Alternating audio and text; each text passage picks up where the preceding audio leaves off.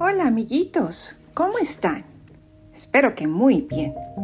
Hoy vamos a leer el Evangelio del próximo domingo 23 de enero y lo escribió San Lucas y dice así. Muchos han tratado de escribir la historia de las cosas que pasaron entre nosotros, tal y como nos las transmitieron los que las vieron desde el principio y que ayudaron en la predicación. Yo también, ilustre Teófilo, después de haberme informado minuciosamente de todo, desde sus principios, pensé escribírtelo por orden para que veas la verdad de lo que se te ha enseñado. Después de que Jesús fue tentado por el demonio en el desierto, impulsado por el Espíritu, volvió a Galilea. Iba enseñando en las sinagogas. Todos lo alababan y su fama se extendió por toda la región. Fue también a Nazaret, donde se había criado. Entró en la sinagoga, como era su costumbre hacerlo los sábados, y se levantó para hacer la lectura. Se le dio el volumen del profeta Isaías, lo desenrolló y encontró el pasaje en que estaba escrito.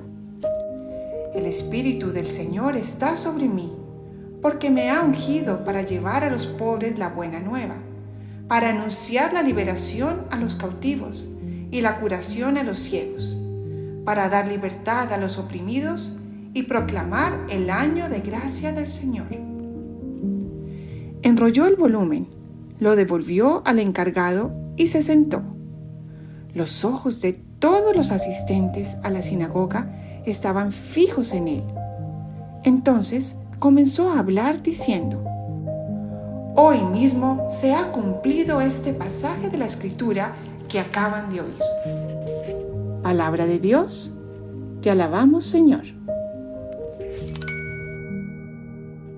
Bueno, niños, miren cómo este evangelio nos cuenta que San Lucas le escribió cartas a Teófilo y a otras personas hablándole de todas las maravillas y cosas increíbles que había hecho Jesús y que le habían contado a él. Como por ejemplo cómo Jesús iba por todas las regiones hablando de convertirse a Dios, de volver los corazones hacia Dios. Y esto nos invita a que nosotros también debemos hacer lo mismo que San Lucas y que Jesús. Hablar de Dios, hablar de Jesús a los que lo necesitan, para que estén alegres.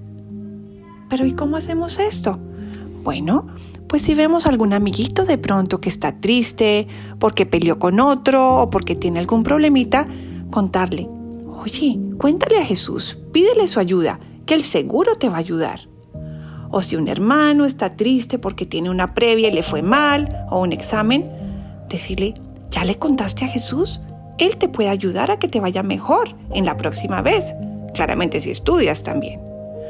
O si de pronto vemos a papá y a mamá preocupados por alguna situación de salud o de trabajo, recordémosles con mucho amor: papi, mami, hablemosle a Jesús, recemos todos juntos para que Él nos ayude. Él siempre ayuda a todos los que le pedimos.